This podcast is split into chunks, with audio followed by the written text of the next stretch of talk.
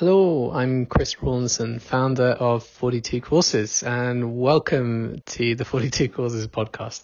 This week we're chatting to Steve Harrison. He's a brilliant gentleman, legendary ad man, and we're going to talk about his new book called Can't Sell, Won't Sell. Uh, we'll talk about purpose in advertising, honesty and respect in advertising, and often its lack of it, uh, and a bunch of other things. So hope you enjoy.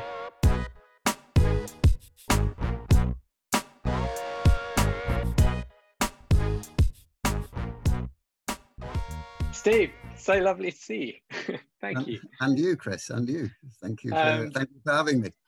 Oh, what an honour. Uh, so, yeah, Steve is an incredible ex-ad man uh, and used to run all the things at Ogilvy, uh, run his own agency that was incredibly successful, has written uh, four books. Four books, yes. Yeah. Four books that are all absolutely incredible. So uh, I advise everyone to go out and buy them right away.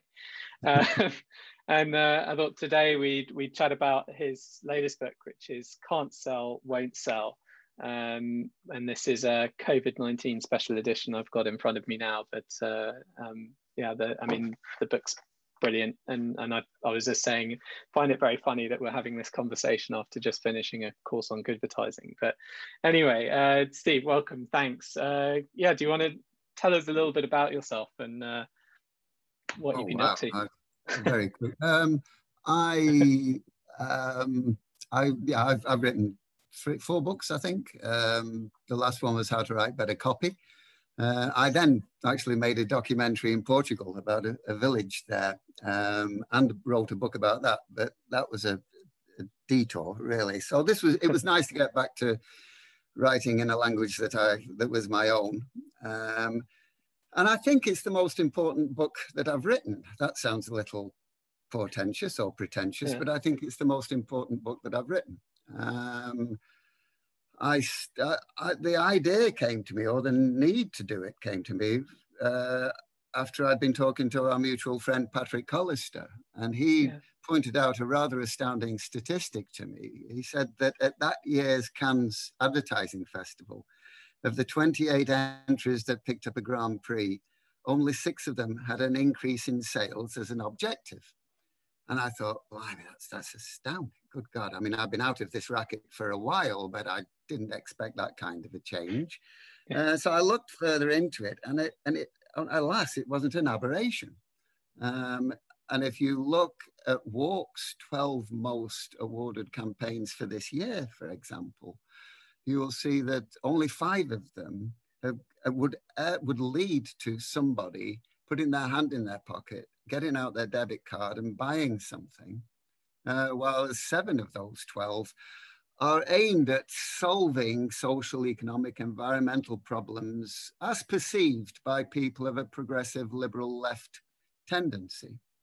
Um, and so, and this is this is at the top. It goes all the way down to juniors. If you look at campaigns, Cream Awards campaign, trying to identify the young upcoming coming talent each year, and they set a brief to to the you know young young kids coming into the industry. And of the yeah. 20 winners, 17 of them were social purpose campaigns only yeah. three, and perhaps I'm being pretty generous with that because one of them was was well, I, was incomprehensible. Um, yeah. Three, only three would result in somebody actually buying something. So yeah. it, just worries worried me, and, and you know, and that that was the kicking off point for the book. You know, we've forgotten how to sell. it's uh, David Ogilvy's thing: we sell or else. Yeah, I think it's. I mean, I guess That's there's funny a. There's... about that because I actually looked on the website because you know as well as I do in hold Ogilvy hand that was uh, that was emblazoned on the wall of every agency yeah. in Ogilvy, 145 Ogilvy shops yeah. around the world. Saw it every day when and I came in.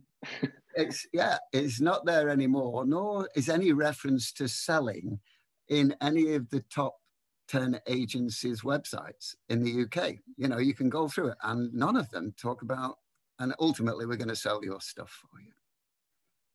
Yeah, it's it's an interesting one. I mean, I guess yeah, I guess the the anyone just joining us, like the the whole point of this conversation is, I think that it's it's healthy and really important to look at the other side of things. I mean, and I think particularly in advertising, we have a tendency to to kind of drink drink our own, our own Kool Aid a lot of the time. So um, yeah, I mean the fact that you've taken the time to come out and write this book and research it properly as well, it's really brilliant.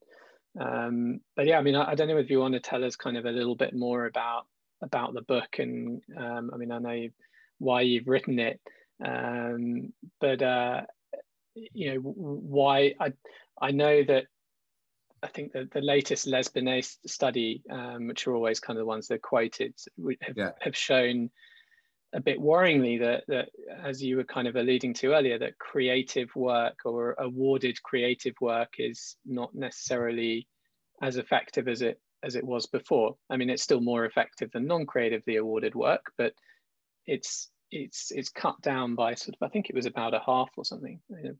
If you can go into that a bit more. I'm under the impression actually that that the award-winning work that Les and Peter Field looked at isn't any more effective. Uh, it, it, doesn't deliver any greater ROI than than the average bog standard work that does not doesn't mm. win awards, uh, and hence this inspired the IPA. This drove the IPA into action, with, with, with and they they declared there's a crisis of creative effectiveness. Mm. Um, and we have got brand brand building, long-term brand building is is in is in rapid decline, according to Les and Peter. Yeah. Um, and the short-term sales activation is where the budgets are going and where yeah. the budgets are going. But as P, as Les said to me in an email, he says that the people in digital who are doing the short-term sales activation, this is this kind of plays to my thesis in the book that they are ideologically against brand building because they see brand building as manipulative and deceitful. And so they, they don't mind chasing you all over the internet, shouting offers yeah. and deals at you because, because they feel that this is an honest approach to advertising as opposed to that horrible, deceitful stuff that people did in the past. Yeah, it, it makes sense. No, I, I agree. I think it's interesting because you've got, particularly with COVID this year, you, you've you know online online advertising for years has been increasing. I'd imagine it's only increased even more now. And you know, even if I look at our own business, we we, we have tiny advertising budgets, but I know that you know we spend probably the majority of our budget on on performance driven advertising, which is very much here is a product. Do you want to buy it? Here is mm. a product. Do you want to buy it? There's, there's not it's not there's not a huge amount of creativity um, in it, um, but it yeah. it's you know the thing is that it's very easy to measure, and maybe that's part of the problem as well. And that if you've got a, some one thing that's very easy to measure um, versus something else which you kind of know instinctively is right, like as though I know instinctively that if I spent, I think it's the, their recommendation is to spend around 70% of your budget or 60% of your budget on brand building long term exercises um, that that really helps you as a brand. I know, um, yes. but but you don't see there's not a clear line between that and your bottom line, and it's so hard. I'd imagine it's if I find that hard, I'd imagine it must be so hard if you're a marketer at a brand like uh, I don't know Unilever or P and G, and you're trying to tell your boss, uh, yes, you know we we spent all this money on great great uh, brand building advertising, and and you can't draw that direct link. Um, I yeah. mean, how how do you think? How do you figure that out? How do you think? Is there a solution? Well, I, I think that uh, we have we have we have lost the ad, advertising agencies have lost the respect of the CMO, the CFO, and the CEO. Um, yeah. There's a great quote from in a book by Benjamin Braun, the chief marketing officer at Samsung Europe, and in his book, Build Brilliant Brands. He says CFOs and CEOs have no interest in joining the meeting when a creative agency comes knocking. And by and large, it will be the CMO who handles it. But trust me, when someone like McKinsey is at the door of a company to talk about marketing, it's not the CMO who opens it. Okay, Agreed. so we've lost the trust and the respect of the people who who actually make the decisions. I think. Um, and I, I think that, that that that and so when we if we did go to them and say actually this the, the campaign that we're proposing to you is a slow burn. It will take five years to to deliver but my god it will build your brand for the next decade or so. They're going to say I I don't trust you. Why should I trust you now? You know kind of you being you you you know kind of you you know you, you, we've lost we've lost faith in you whatever. Yeah. And from what I've seen as well, Chris, that since I started writing the book, since I started researching and writing the book, I have not seen one CEO of a major advertising agency come out and make the argument for advertising's economic value. I have not seen one article think piece by an advertising agency to come out and make the, the argument for advertising's commercial purpose. But we are deluged, deluged by advertising's luminaries redoubling down on advertising social purpose. Okay, yeah. so the only the only article, the only time campaign came out for the economic value that advertising can can bring to the post-COVID recovery, they featured 12 interviews with 12 CMOs, but there was nobody representing the advertising industry. And the only time the advertising industry has been, at, been represented by in campaign was a paid for article by the president of the IPA, you know, kind of a paid for promotional article. They didn't even give him the editorial legitimacy, respect to run that piece. So I think that if, the, if we're not making that case, if it's not a go-to-market proposition, then, then uh, the CFO and the CEO are like, well, where are you? I need, I need you to fulfill your function, and that is to grow my market share, to increase my profitability, and boost consumption. And nobody's making that argument, not in public anyway. Yeah, it's, no, it's crazy. Um, yeah, and I I don't know. Do, do you have any any thoughts of how of how to of how to fix it though? um, my my argument would be that either secretly or discreetly, actually not secretly or discreetly, I think they, that there should be a realization that this is advertising's primary purpose. I am not saying that social purpose is it, it isn't an either or. It is not yeah. an either or. Um, there are, as you have found, you've, you've found when you were doing good advertising, the course, there are numerous great examples of how social purpose can generate revenue, in, you know, kind of yeah. brilliantly. Um, but I think that the balance that the, the advertising industry is over exaggerating the efficacy and the importance of social purpose. And I think we need to get the balance correct again. People point to hmm. Unilever and its sustainable brands uh, initiative, sustainability yeah. program, which is great. It's wonderful. But out of 400 brands in the Unilever portfolio, only 28 of them are part of the Sustainable Brands Initiative, which yeah it kind of indicates that the people who know what they're doing as far as purpose is concerned have worked out that only 8% of the brands in their portfolio have purpose as a go-to-market proposition. Yeah. So, and, and so I, I, what I'm arguing for is that the advertising industry takes that on board from the people who are pretty expert in this and actually starts to reflect that and to play that to their clients makes sense. Yeah, I mean, I, I know um, it was interesting with with Unilever. Obviously, we talked about it a lot in in our course, and I was reading some. Uh, there was a study. Dove comes up a lot. It's the one that everyone uses. Yeah. Um, yeah. In uh, in Dove, they said uh, they said that there was a, a while when there were a couple of years when they actually stopped uh, doing the uh, stopped doing so much brand advertising um, so with yeah. with Dove, they they do. I think it's it's around sixty percent of their budget seems to be spent in in brand building, which is around the kind of yeah. for Dove, it's it's real beauty, um, yeah. and then the rest of it is spent on tactical stuff, showing you know this is Dove soap and it's pH neutral and blah blah blah. Sure. So very kind of normal salesy stuff. Um, someone, uh, I think it was a few years ago, I can't remember the, the exact year, um, I'll have to relook it up, but they stopped doing uh, more of the brand ad stuff and just said, okay, let's just focus on the very functional stuff. Um, right. And they, they, within six months, they started seeing quite a, quite a big drop in, in mentions and sales.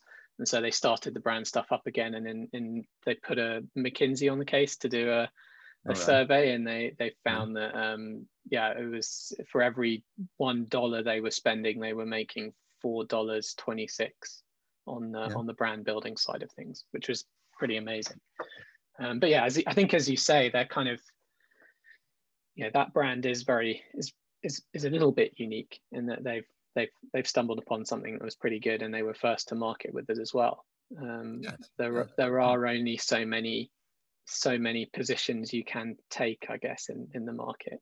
Uh, so well, if, I, I, think so. The whole point of branding is that you you seek to differentiate yourself. Correct. if everybody yeah. is differentiating, everyone is adopting a social purpose stance, yeah. and it, it really will be difficult to do so. I mean, I, yeah. in my book, I comment I, I, comment on the number of people who who sponsored uh, gay pride in the in, in London, and I think the, the the, the list ran to over 20 major brands, um, most of whom it, it would be very difficult to find a direct link between what that brand, uh, what the, between that brand, its positioning, its, mm. its product, its positioning, and its and, it, and the people it's sold to, and the purpose that they were the momentarily and um, uh, linking themselves to tell you what I'd love to know. Actually, you wrote this brilliant book. Was, I read it. Um, I think it was the end of last year. A friend of mine uh, recommended it to me on Howard Luck Gossage. Is it hmm. Gossage mm. or Goss, Gossage? Gossage. Gossage. Gossage. Yeah. Um, incredible ad man, um, and I, I, one of them, one of my favorite copywriters, I think, as well. Incredible, yeah. incredible writing. What, what do you think he would do to, to, to make all this stuff? What would you think he would make of it? Well, a, I, I kind of people ask me what would Gossage do as if I could possibly tell. I mean, he was such a brilliant guy and such a such a, a very intelligent and maverick thinker that I couldn't see possibly, you know, kind of uh, speak for him. But I think that he had a very healthy um, cynicism and and uh, um, approach to big business. And I think he would have seen through a lot of the the the, the fig leaf of uh, of, of uh, purpose, hiding some fairly, you know, kind of um, rapacious commercial, you know, kind of intent, you know. And I think he would have stayed clear of a lot of the big brands who who were pretending to be doing good for good advertising. Yeah. Um, but but I mean, Howard got out of the industry. He, he, realized that he had a he was very good at what he did, and when he realized that it, that what he did wasn't compatible with his beliefs, he actually got out of the industry, you know, mm. kind of, and dedicated his talents to uh, the environmental um, causes. Um, of, mm. and, of, I mean, he uh, Friends of the Earth, which he helped found. Um, and the and the, the, the, the emerging green movement. So yeah. I don't know what he would have done, but I think he would have kept, he would have used a barge pole when the big corporates came talking to him about, uh, well, Howard, we've got, what do you think our social purpose is this week? Um, which I, I, fear that that's what it will be. I think that, that, that the, the big corporations will move on. Um, there's a, the Tim Lindsay says that he's not, he doesn't care that some of the entries to DNA D&AD are greenwashing um, and woke washing because at least it means that them, the, that brand is moving in the right direction. But this is a dreadful approach to take because it casts doubt upon any of the legitimate social mm. purpose work that wins. Um, mm. And the good, legitimate social purpose work that wins. And this is a time when advertising now ranks, you saw that, I'm sure you saw the, the, that, that survey, advertising now does rank beneath politicians. We are the bottom of the ladder, bottom on, uh, of the ladder when it comes to public's trust. So you, we've got to be so careful about about holding clients to their feet to the fire on this, you know, and and and it, it does matter if they're woke washing. It does matter if some of the work, as Tim says, it, some of it scams, but he doesn't. That's okay. You know, the end do not justify the means. You know. I agree. I mean, I've been really. I I feel happy um, in a way in that um, I know with with Lions in particular, they've they've kind of tried to in the last two years, and I think I know for this for this next year as well. Um, they've tried to be a, a, lot more thorough on making sure that award-winning work is is effective. So they've sort of uh, you know they've they've quadrupled down on uh, on making sure that that the work is actually making money. So my my pray and hope is that um, when we look at, I mean, next year is going to be interesting at Lions. There's, they're going to do two years in one in one yes. festival. Yeah. Uh, so that, that's the. You know, I wouldn't want to be a jury on that. You'll be you'll be no. looking at work for, for sort of 58 hours non-stop, I think. But um, I'm, I'm excited to see what kind of work comes out of there. And uh, I mean, I'm I'm a massive optimist anyway, so I, I I hope we'll see some really good stuff that not only has, you know, perhaps tried to to be slightly positive or or is, is is good, but also has has made a lot of money for for brands. Um, the, sure. the thing, my my personal thing that I, I miss really is is a, is a bit of the humor. I find yes. that um, humor in I think Rory Sutherland made this made the same point earlier in, in the year during one of the Lions live talks. He uh, he was saying what's what's the one thing you you miss, and I think he's, he's he came up with humor as well. I mean, I don't understand it in a way because humor is compatible with pretty much anything, um, and and especially where there's a tension. Uh, but it, it, doesn't. You don't see it very much with any of this kind of purpose or good well, advertising stuff. The purpose-driven work is pretty didactic. It's pretty, you know, kind of when when the when you're encouraged to be on the right side of history that's a pretty right. binary approach to your audience, isn't it? Yeah, so you're yeah. giving them a, you're actually telling them. It, very little of this is is is ingratiating or charming. A lot of it is finger in the chest telling you, uh, mm-hmm. and then leaving you to infer from that that if I don't get on board with this, then I'm actually failing in my moral, you know, kind of uh, that I'm actually morally probably um, and ethically, certainly ethically um, flawed.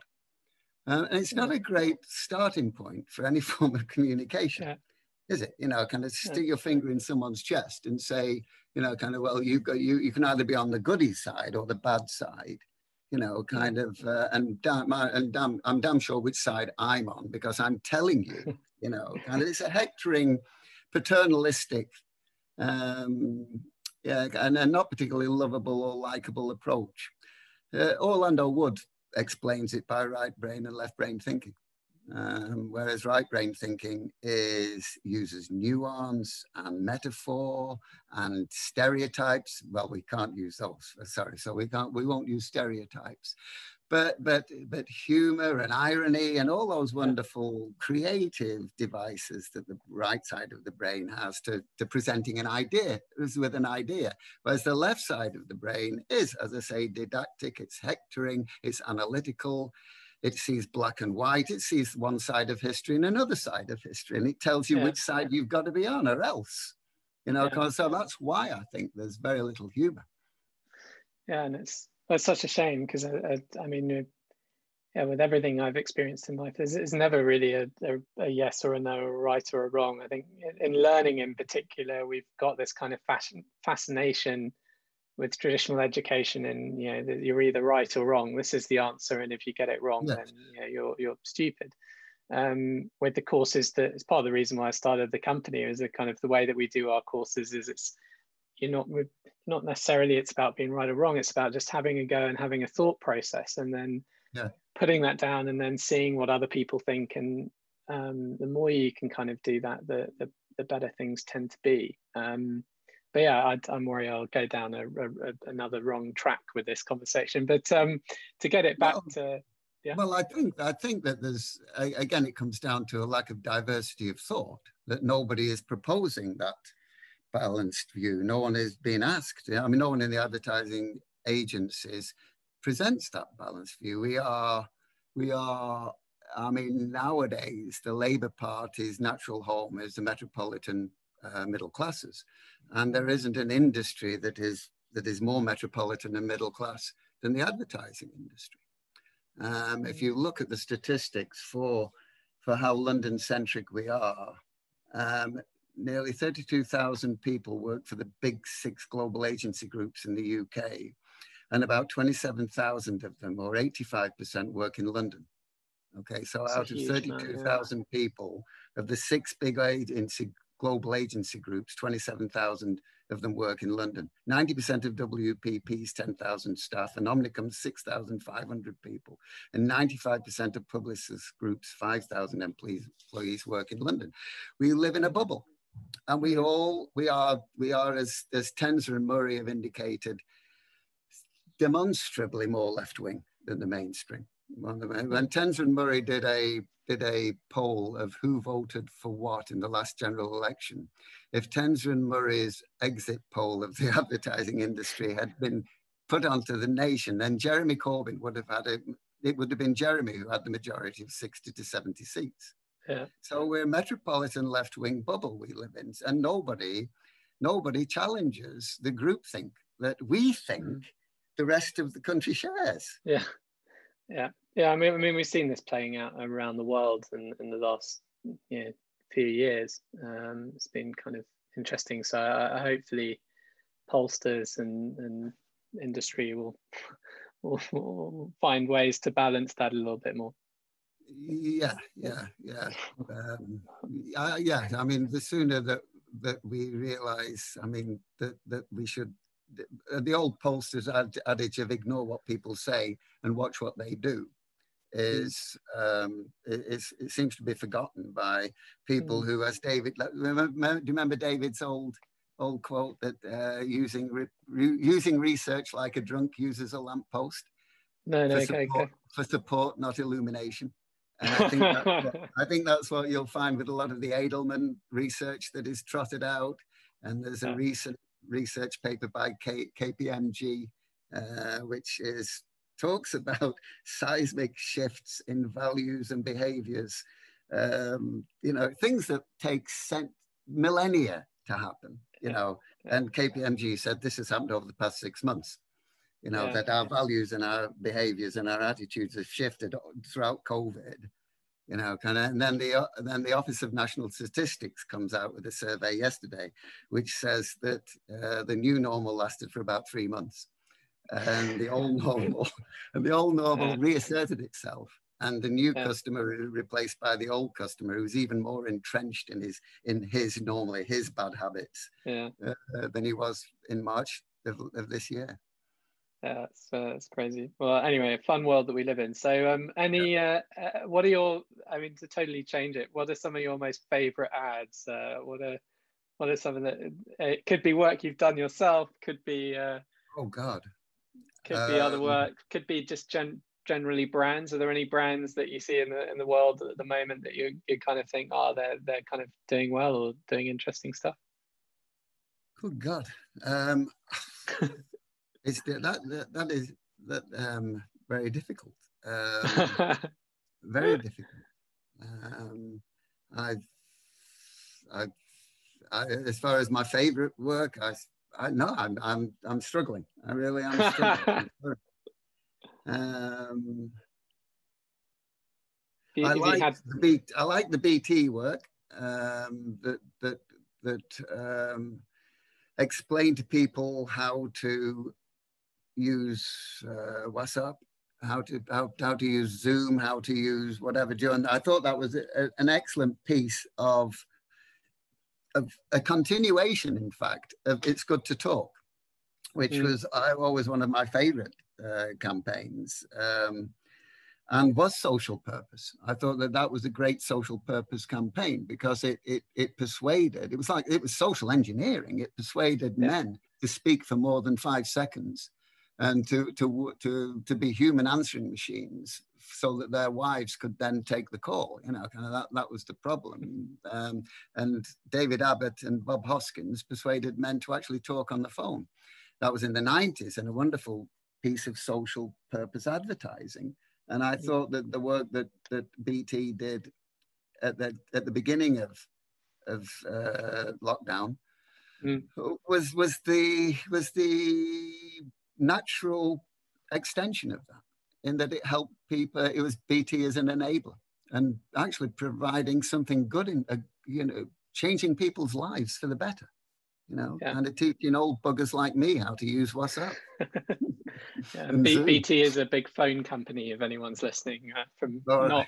not in, in the UK, but uh, yeah, any other brands you, you're, you're admiring far afield or close to?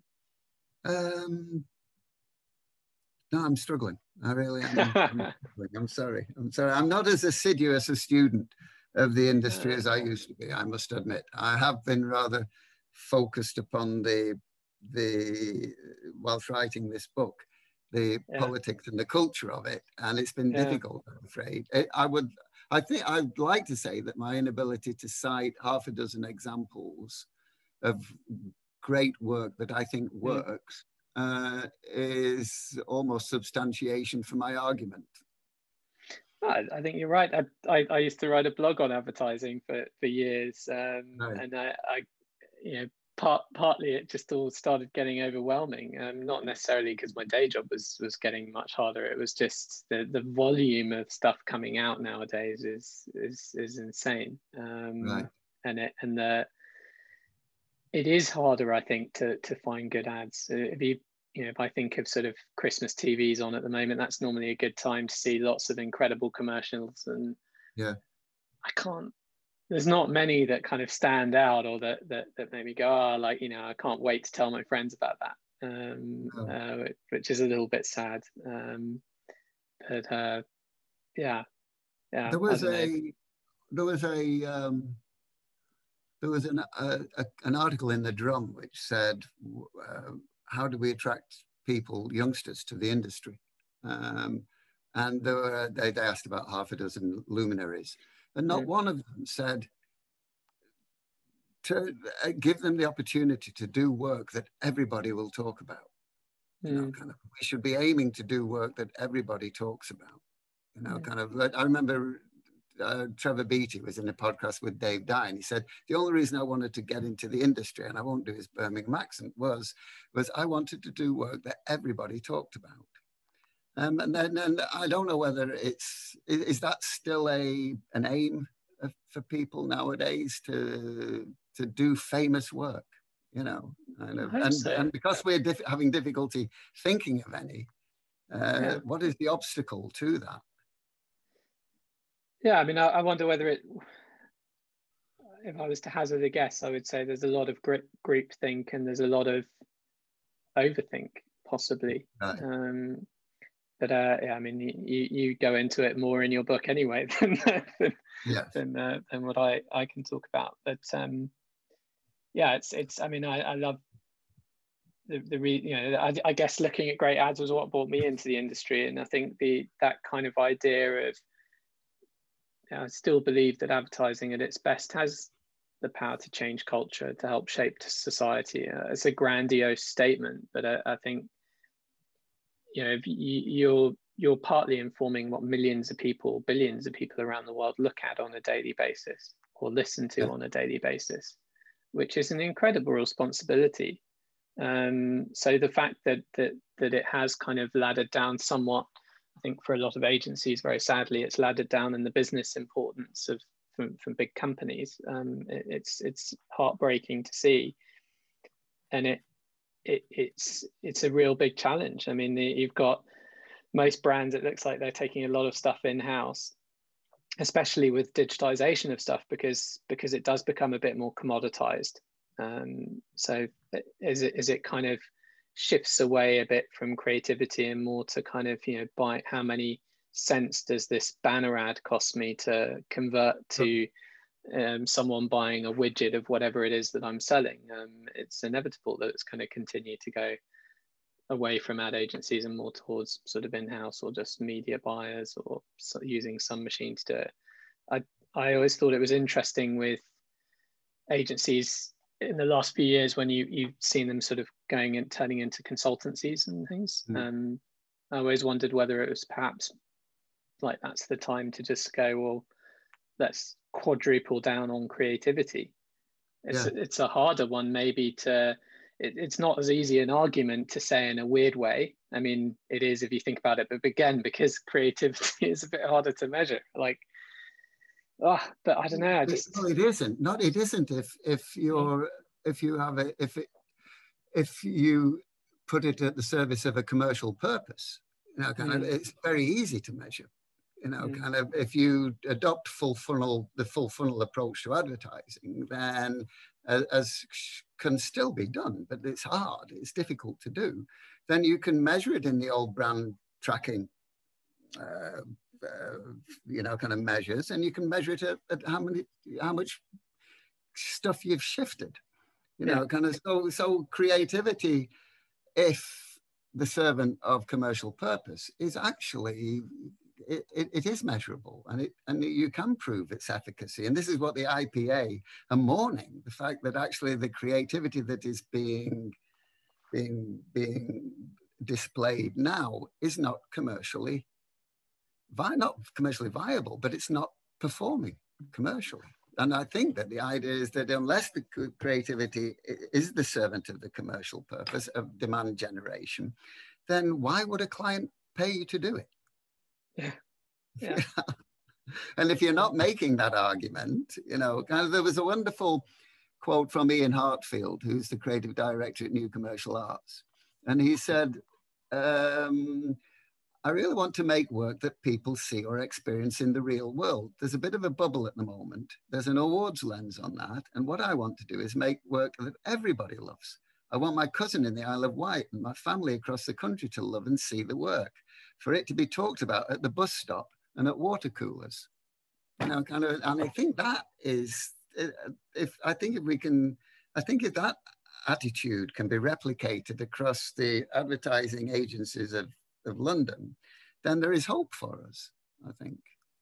What an amazing, amazing place perhaps to, to end it, because I know we're, we're running out of time rapidly. But uh, Steve, it's been ridiculously incredible. If you haven't already bought his book, you need to go onto Amazon right away, uh, search for Steve Harrison and buy any of his books. But uh, uh if you want to learn more about what we've just talked about today and, uh, and probably a lot more, uh, look for Can't Sell, Won't Sell. Um, but yeah, thank you so so much. I really appreciate oh. the taking the time out to chat to us, and um, hope hope to meet up for a for a drink in real life uh, one day soon when we're allowed to. Thank you, and thank you. Good luck with good advertising. I'm going to sign up for it. Thanks so much. Yeah, ho hopefully uh, you you approve. Um, oh, yeah, I'm sure I will. I'll learn a lot. Thank you. Thanks.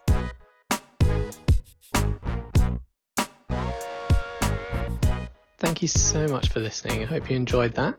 Uh, if you want to look up any more of Steve's stuff, uh, if you Google Steve Harrison on Amazon, you will find all of his books there, but uh, they're brilliant. Uh, and also, if you Google, you might find some of his documentaries. They're pretty incredible too. Anyway, um, hope you enjoyed that. Have a lovely week wherever you are, and we'll be back again soon. So enjoy, stay safe, and big love. Thanks. Bye.